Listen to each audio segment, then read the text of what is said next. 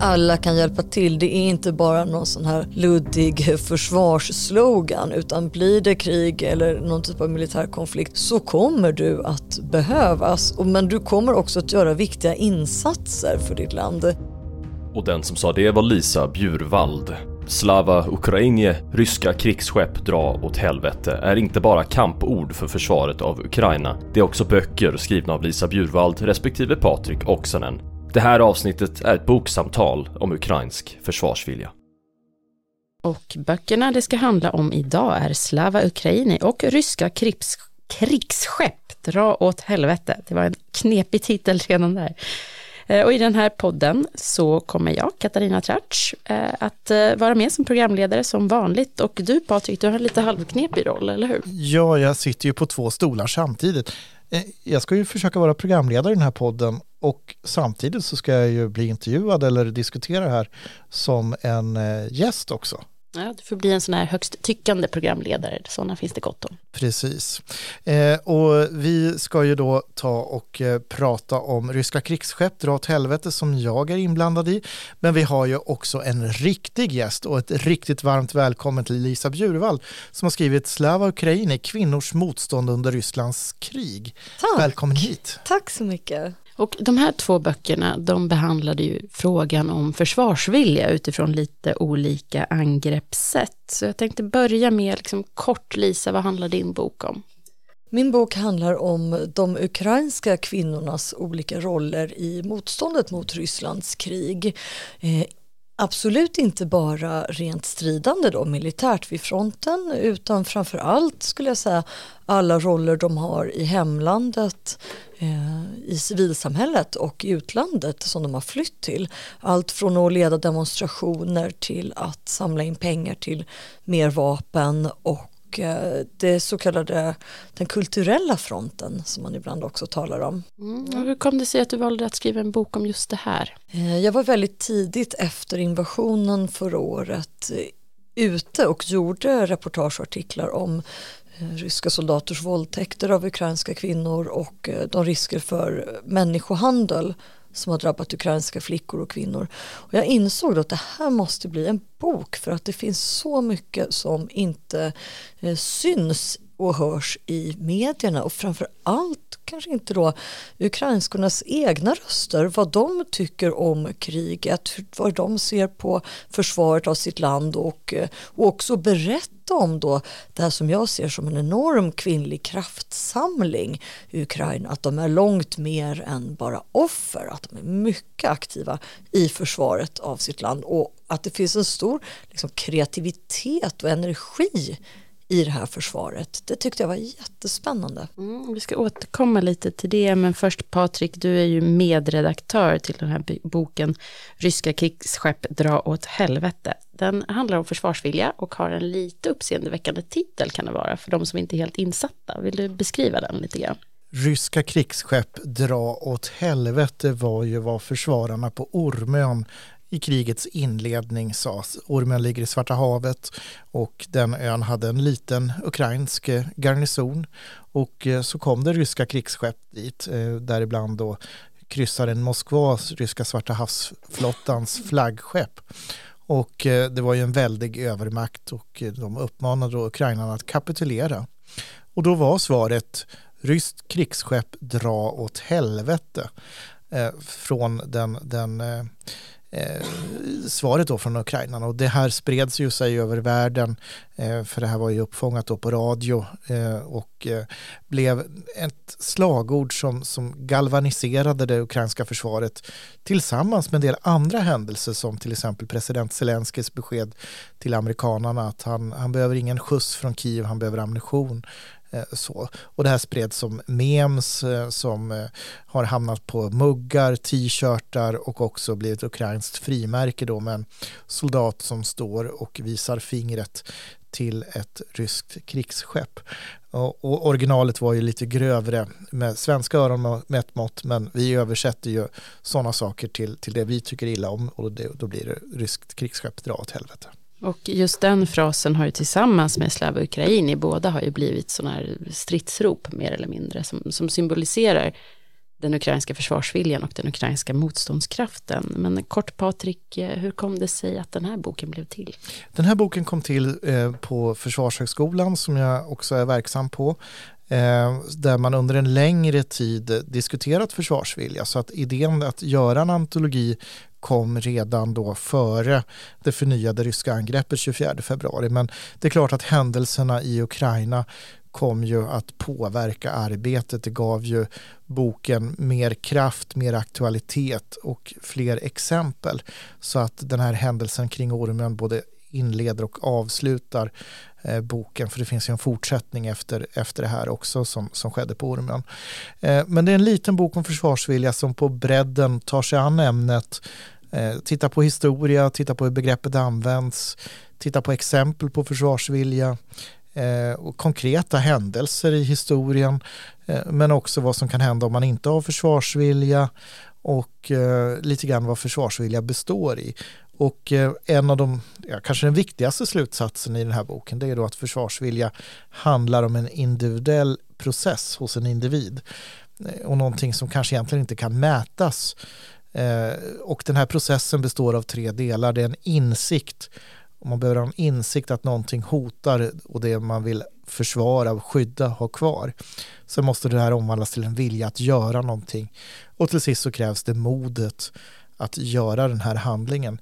Och det är ju någonting som, som eh, de ukrainska kvinnorna som, som Lisa skriver om förkroppsligar i, i Ukrainas försvarskamp. Just insikt, vilja, mod. Har du eh, sett exempel på det här under dina besök i Ukraina, Lisa? Oh ja, och en sak som verkligen imponerat på mig är ju att så många som har flytt till omgivande länder då inte så att säga kopplar av och försöker eh, bearbeta det de har varit med om och eh, utan fortsätter att engagera sig på hemlandet. Alltså, jag tänker att om man själv var med om någonting liknande så skulle det vara nog. Så att säga. Man tänker sig att efter flykten är en andningspaus, man kontaktar de man känner men det är ungefär eh, det man orkar med. Man orkar bara med att ta hand om sig själv och att överleva.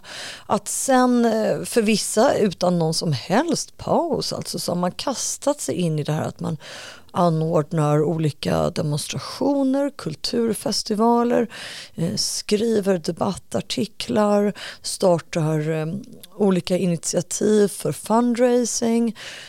Så det har varit otroligt att se och sen just också bredden av engagemanget. Så många saker som man inte kan gissa sig till. Jag menar, alla vet ju att, att det finns kvinnor som strider i det militära eh, nu för tiden, även om de är en förvånansvärt stor del, alltså över 20-25 procent i Ukraina, det är mer än i USA till exempel, så det är också väldigt intressant. Eh, men man vet ju det och man vet att de tar hand om familjen och att de flyr och så vidare. Men just sådana här satsningar som IT-bataljonen Datalian som då ägnar sig åt att eh, kontra rysk desinformation, fake news och propaganda på nätet och se till att eh, med inspiration av eh, Shoah stiftelsen i Jerusalem då kartlägga, dokumentera ryska krigsbrott mitt under brinnande krig. Eh, det är otroligt imponerande. De täcker in så många olika fronter helt enkelt av det här kriget och de är aktiva och drivande när det handlar om den här detaljen så är den helt kvinnlig då, kvinnliga akademiker, IT-arbetare, fotografer och så vidare som driver den. Så att det är verkligen inte så att de eh, liksom får roller tilldelade sig så att säga, utan de startar initiativen, de driver dem Eh, Eh, och jag skriver i inledningen verkligen att det är som att eh, vara mitt inne i en våg av kvinnokraft. Och det är klart att det också förvånade mig just för att mediebilden ofta tenderar att visa den ukrainska kvinnan som ett offer. Och det är ju många av dem. Alla är offer för invasionen, vissa är offer för eh, våldtäkt som krigsvapen. Men att de samtidigt är krigare och motståndskämpar i så hög utsträckning. Det tycker inte jag alls har framkommit. Så att det känns väldigt häftigt att få vara med och berätta den historien. I inledningen i, i, i vår antologi då, Ryska krigsskepp så, så skrivs förordet av Försvarshögskolans rektor Robert Tegnell där han berättar om ett möte han hade i Almedalen i, i somras då, med en rektor för ett ukrainskt universitet som berättade vad, vad gjorde man då som en reaktion den 24 februari. Eh, och eh, det var då att eh, universitetet satte igång och började göra molotovcocktails. Eh, vilket eh, kan anses eh, i Sverige kanske vara lite uppseendeväckande att universitetets tredje uppgift blev att göra molotovcocktails. Mm. Det påminner mig om ett citat i boken där många unga kvinnor beskriver hur de fick sin första liksom, smak för den här motståndskampen under Majdanrevolutionen. Och eh, så sa en av dem så här att ja, men ofta var det ju män som syntes också då i tv-rapporteringen. Men om du tittar 50 meter bakom dem så satt kvinnorna och gjorde de molotovcocktails som männen kastade. Tittar du återigen i gatustriderna så alltså var det kvinnorna som grävde upp gatstenarna som männen kastade. Och det var ett så konkret exempel på hur lätt det blir liksom, eh, svartvitt och stereotypt att man bokstavligt talat bara behövde titta 50 meter bakom den manliga frontlinjen så de som tillverkade själva vapnen var eh, unga ukrainska universitetsstudenter. Mm. Du beskriver ju en del, Lisa, i, i din eh, bok så, så fokuserar du på hur eh, Eh, just våldtäkt används systematiskt som ett vapen av de ryska styrkorna och hur det här är någonting som specifikt drabbar kvinnorna. Kan du säga någonting om erfarenheterna från det här, eh, deras traumat men också hur det påverkat motståndskraften framåt? Det här är ju tyvärr inte första gången som ryska soldater våldtar europeiska kvinnor på en massiv organiserad skala. Så det minnet från tidigare generationers trauman av det här krigsbrottet är ju verkligen högst levande hos ukrainska kvinnor av eh, alla åldrar, alltså från tidiga tidigare 20-årsåldern upp till 70-80-årsåldern. Eh, det bidrar ju till både att man känner ett slags hämndbegär, att Eh, och en slags skräck att det här har drabbat oss tidigare, det ska inte få drabba oss igen. Det är ju verkligen ett konkret exempel på något som stärker försvarsviljan. Vi vet vad ni är kapabla till. Vi har fått erfara det tidigare, ni ska inte få göra det här mot oss igen. Och så många som har forskat om det här ämnet har visat. Och jag tänker på sådana som fredspristagaren Dennis Mukwege i Kongo-Kinshasa till exempel så är det ett otroligt effektivt vapen eh, just därför att offret ofta tar på sig skulden själv, det finns en tystnadskultur kring det. Och det skapar också rädsla och skam i hela samhällen. Du krossar alltså bara inte kvinnan eller flickan som utsätts utan de här chockvågorna från övergreppet berör väldigt många fler personer personer än om en enskild person till exempel blir eh, misshandlad eller slagen på något vis. Eh, i ett krig därför att det, det är ett sånt eh, skamfyllt brott. Eh, och ett så fruktansvärt barbariskt brott ska ju tilläggas. Så det här är ju något som Ryssland gör i strid med alla krigets gällande lagar och regler på samma sätt som de medvetet har bombat civil infrastruktur som förlossningsavdelningar och, och eh, förskolor och liknande. Man har ju samma kunskap som vi i väst har om att det här är någonting som är helt otillåtet och rättegångarna efter till exempel Balkan och Rwanda-krigen visade ju också på vilken, vilken fasansfull konsekvens det har för civilbefolkningar när våldtäkt används som ett systematiskt eh, krigsverktyg. Eh, Ukraina har varit mycket bra på det här för de eh, ställde ju den första ryska soldaten inför rätta redan förra våren 2022. En rysk soldat som då våldtog en ukrainsk kvinna, mördade hennes man och sen så kom tillbaka med sin soldatvän och våldtog henne igen. Och det här var ju ett tecken från den dåvarande kvinnliga åklagaren och från hela ukrainska ledningen egentligen att vi vet vad ni gör och vi tänker ställa er till rätta redan nu. Det här är ingenting som vi eh, kommer att försöka tysta ner på något sätt. Väldigt, väldigt kraftfull eh, signal. Sen har, finns det naturligtvis många praktiska hinder i att faktiskt hitta de här. Det här var ju en person som sen var tillbaka i Ryssland och så vidare. Eh, men man skickar verkligen signalen att det här är eh, ett krig i modern tid och det här är ingenting som tystas ner längre. Vi är inne på hur den här fruktansvärda handlingen, det här brutala vapnet som sexuellt våld ändå är i krig, hur det ändå, trots allt det fruktansvärda ändå också galvaniserar motståndet. Om jag bollar över till dig Patrik, vad drygt ett år in i kriget utöver det här kan vi dra för lärdomar av ukrainsk försvarsvilja? Den lärdomen vi kan dra är ju att eh, man ska vara försiktig med att dra slutsatser av siffror och mätningar när det gäller försvarsvilja. Tittar vi på Ukraina så, så var ju Ukraina ett lågtillitssamhälle, eh, lågt förtroende för offentliga institutioner. Eh, Ukraina har ju också i World um, Value Survey Index, nu vänder jag på ordningen där på vad den heter egentligen. World att, Value Service. Tack. Nej, Nej inte service, survey. survey, ja, skulle jag rätta. Ja, det, ble, det, blev, det blev svårt här. Lisa får säga det korrekta. World Value Survey Index. Oh. Nej! nej, inget fel. index. Nej, nej, nej. okay, paus, vi, vi, släpper detta. Vi har diskuterat det här ju på ett seminarium Lyssnaren innan. får googla. Ja, ja, ja. det är det jag bästa. Tror att, jag tror att ni hittar det. Ehm, men i alla fall, där, där, där eh, var ju Ukrainas siffror lägre än Sveriges. Ehm, I den senaste upplagan eller vilken upplaga var det? Det var, var jag törs inte säga vilken, det måste vara före Ja, det måste före, det vara. Ja. Före, men, men jag törs inte säga vilket år det var i alla fall. Men, men i, i relativ närtid i alla fall. Eh, men, men poängen här är ju då att, att det finns ju en rad olika faktorer som spelar in. Eh, naturligtvis så, så finns ju den historiska erfarenheten som, som eh, Lisa har, har pratat om tidigare här i podden. Det har, har också att göra med eh, att man, man känner den här interna processen som jag nämnde, insikt, vilja, mod.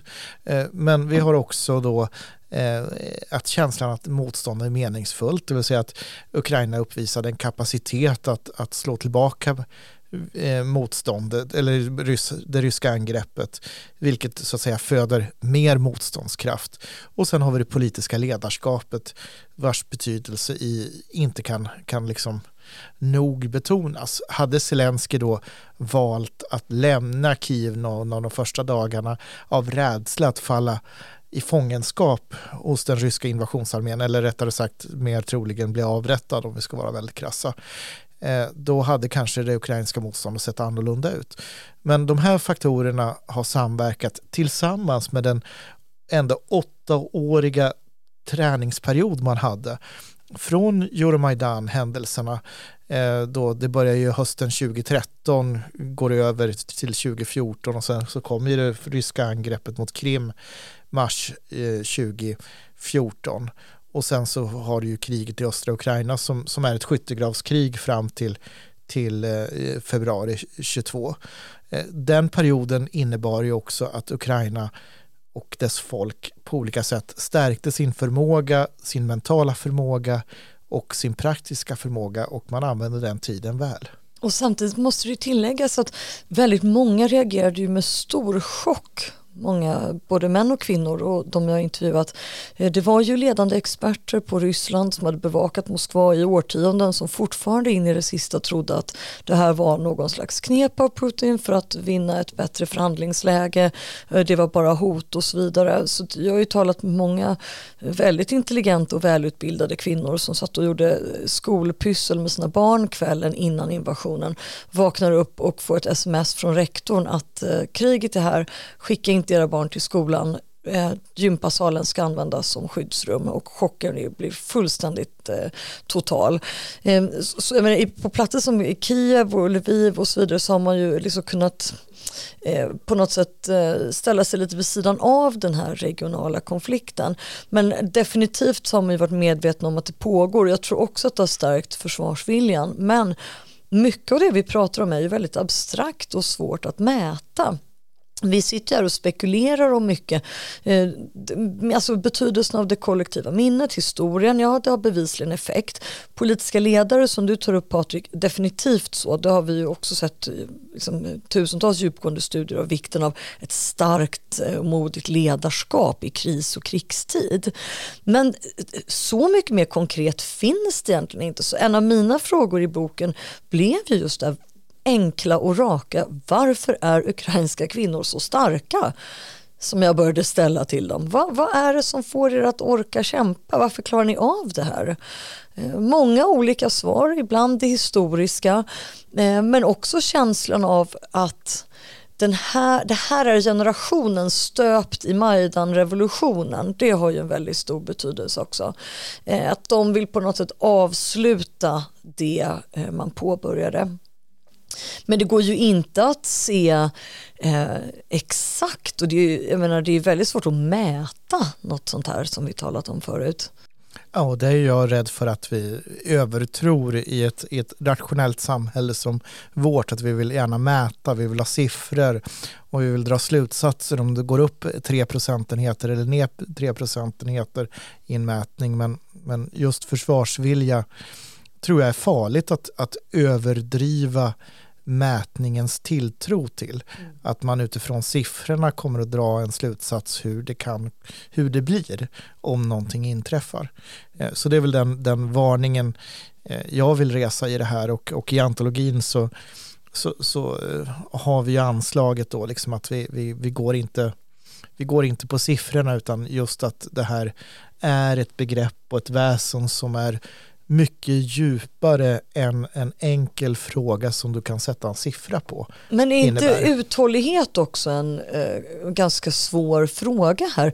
Därför att även om vi i Sverige skulle klara av då att mobilisera en ganska stark eh, försvarsvilja i händelse av en, en stor omfattande kris eller krig, skulle vi klara av att hålla i det då så länge som till exempel ukrainarna uppvisar? Vi är vana vid ett helt annat modernt och bekvämt eh, samhälle som kvinnor jag intervjuar i boken säger då, prövat under ett dygn leva som oss. Ta hand om dina små barn utan rinnande vatten och elektricitet. Eh, här är vi vana att tvätta händerna otaliga gånger per dygn, färskt rinnande vatten i kranen, värme, mat i kylskåpet. Eh, bara man börjar tänka på det så är, så är det nog ganska svårt för oss svenskar att ens klara det där eh, dygnet. Hur skulle ett år se ut? Har ni skrivit något om det i antologin? Uthålligheten? Just det perspektivet är ju inte med. Ehm, så. Dels för att facit finns ju inte innan, innan Gud förbjuder att det inträffar.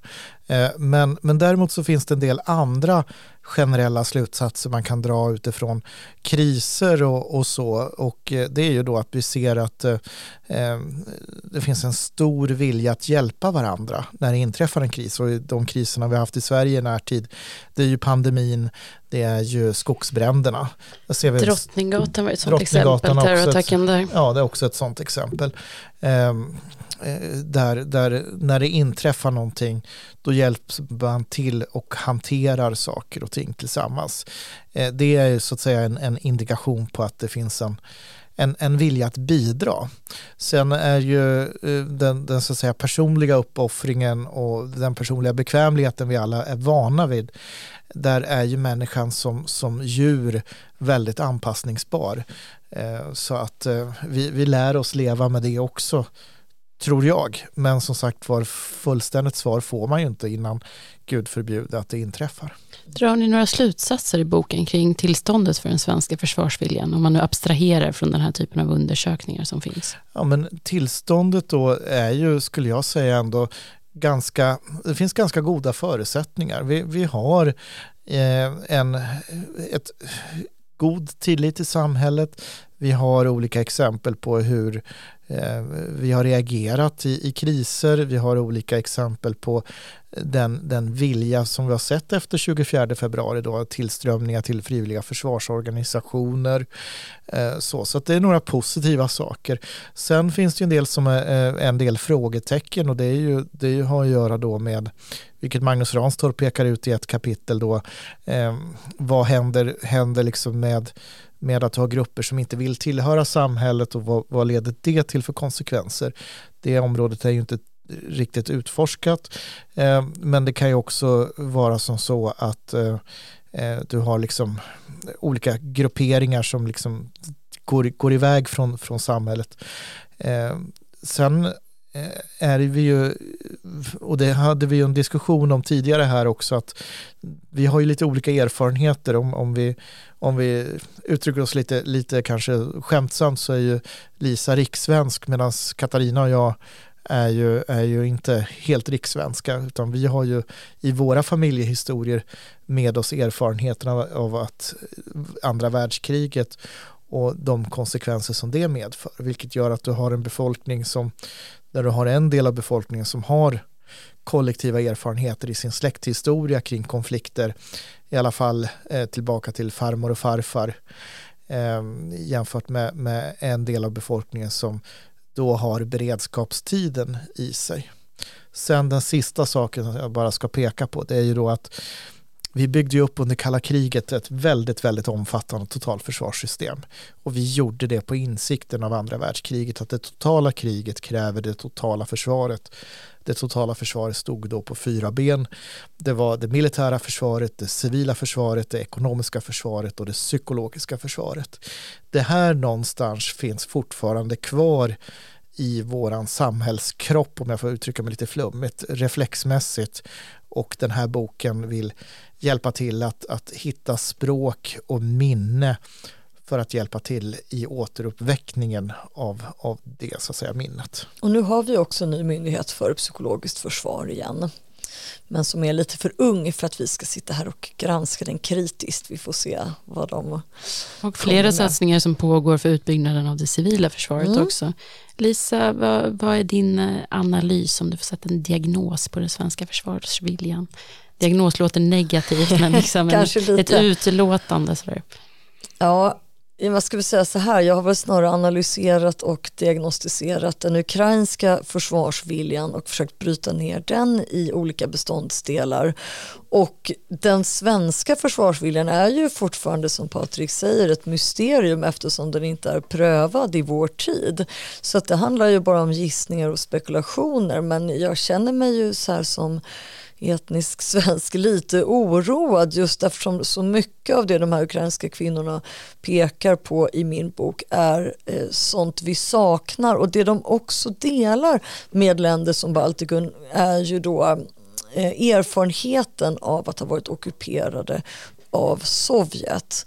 Eh, och erfarenheten av att, även den här större europeiska erfarenheten eh, och det är ju därför man har det här tajta bandet med Polen till exempel. Vi har ju hållit oss eh, på vår kant, alltså det är ju inte bara det att civilbefolkningen här i norr saknar direkta erfarenheter av krig i vår tid. Det är också att vi har ställt oss utanför omvärldens skeende på något sätt. Alltså det har blivit så tydligt för mig under arbetet med den här boken att vi är väldigt aparta i Europa. Vi, vi delar inte alls eh, bilden. Vi har haft en väldigt lång naivitet inför Ryssland till exempel. Vi har haft eh, en eh, osannolikt optimistisk bild av hur att den här typen av militärinvasion är någonting som tillhör det förgångna. Så, så att eh, min bild blir ju just väldigt mörk eftersom vi framstår som så eh, annorlunda än de andra och vi, vi liksom präglas inte av samma realpolitiska tänkande på något sätt. Eh, men eh, naturligtvis så det de visar de ukrainska kvinnorna för Sveriges del då, är ju verkligen vikten av att fylla alla dessa roller, vikten av ett starkt civilförsvar att alla kan hjälpa till. Det är inte bara någon sån här luddig försvarsslogan utan blir det krig eller någon typ av militär konflikt så kommer du att behövas. Men du kommer också att göra viktiga insatser för ditt land.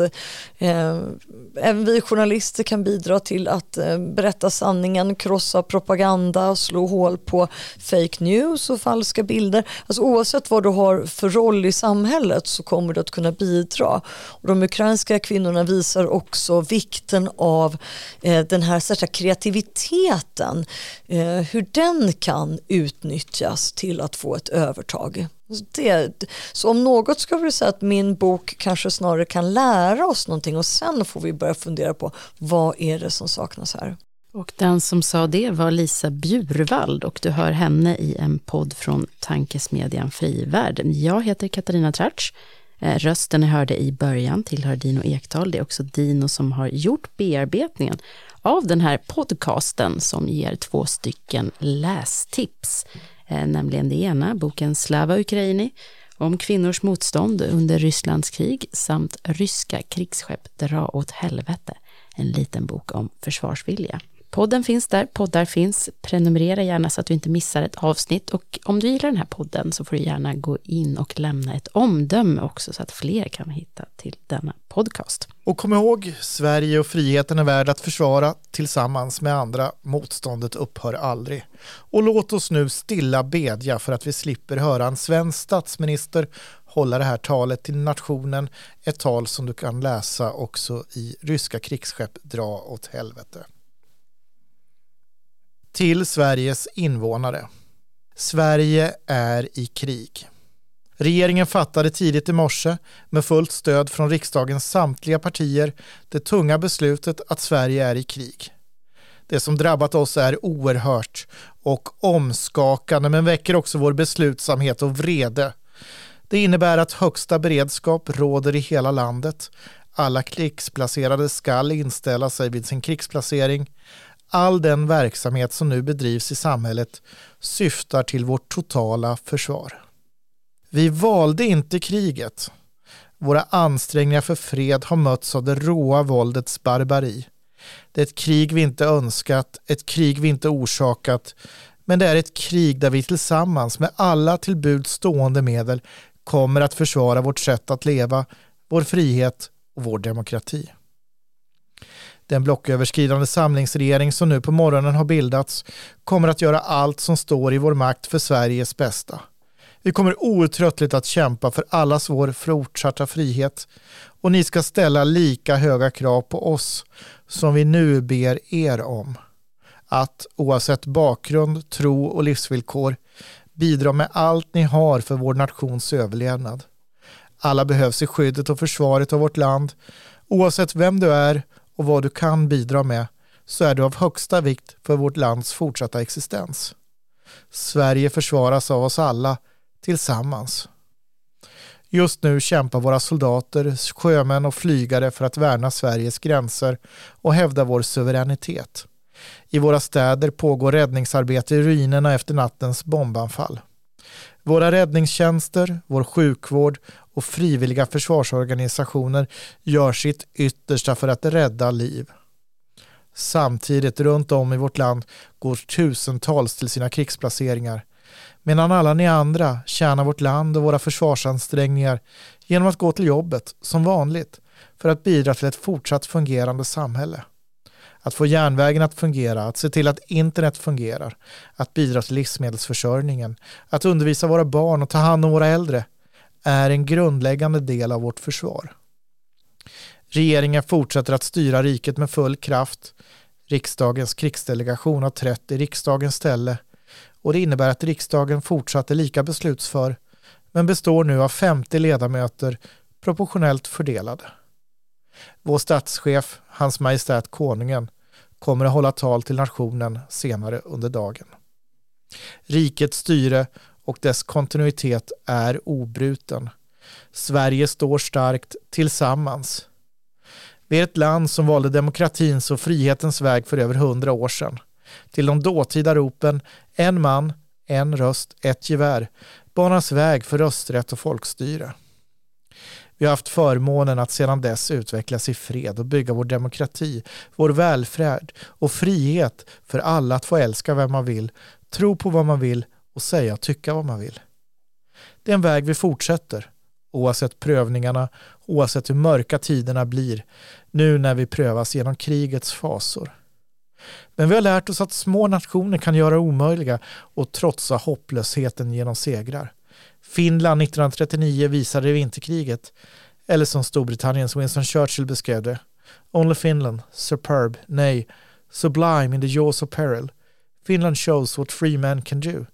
The service rendered by Finland to mankind is magnificent.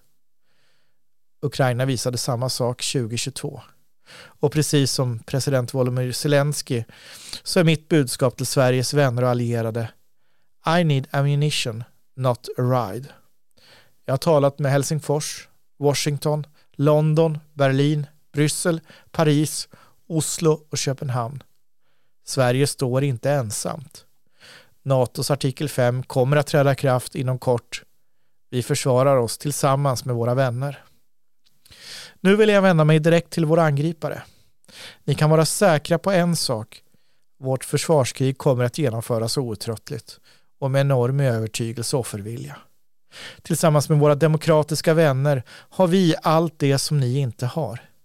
Vi är också allt det som ni saknar och fruktar. Vi drivs av något som ni aldrig kan förstå. Vi har demokrati och frihet. Vi består av solidaritet, kamratskap och gemenskap. Vi står enade och samordnade. Och vi är beredda att betala det yttersta priset för att skydda vårt sätt att leva på och vår frihet. Vi kommer aldrig att ge upp. Eller som en gotländsk hemvärnsman skulle ha formulerat det, ni kommer att få äta grus. Avslutningsvis riktar jag mig återigen till Sveriges alla invånare och till våra vänner och allierade. Vi slåss med folkrätten på vår sida. Mitt budskap är enkelt. Alla uppgifter om att motståndet ska upphöra är falska. Vi kommer att strida till Sveriges lagliga regering åter kontrollerar varje del av vårt territorium. Och låt oss alla minnas, även i de mörkaste av stunder, att Sverige, i Sverige råder alltid mänskliga rättigheter och alla människors lika värde. Låt oss komma ihåg att det är det vi kämpar för. Och vi ger aldrig upp. Aldrig. Ja, Katarina, låt oss hoppas att vi slipper höra ett sånt här tal hållas på riktigt.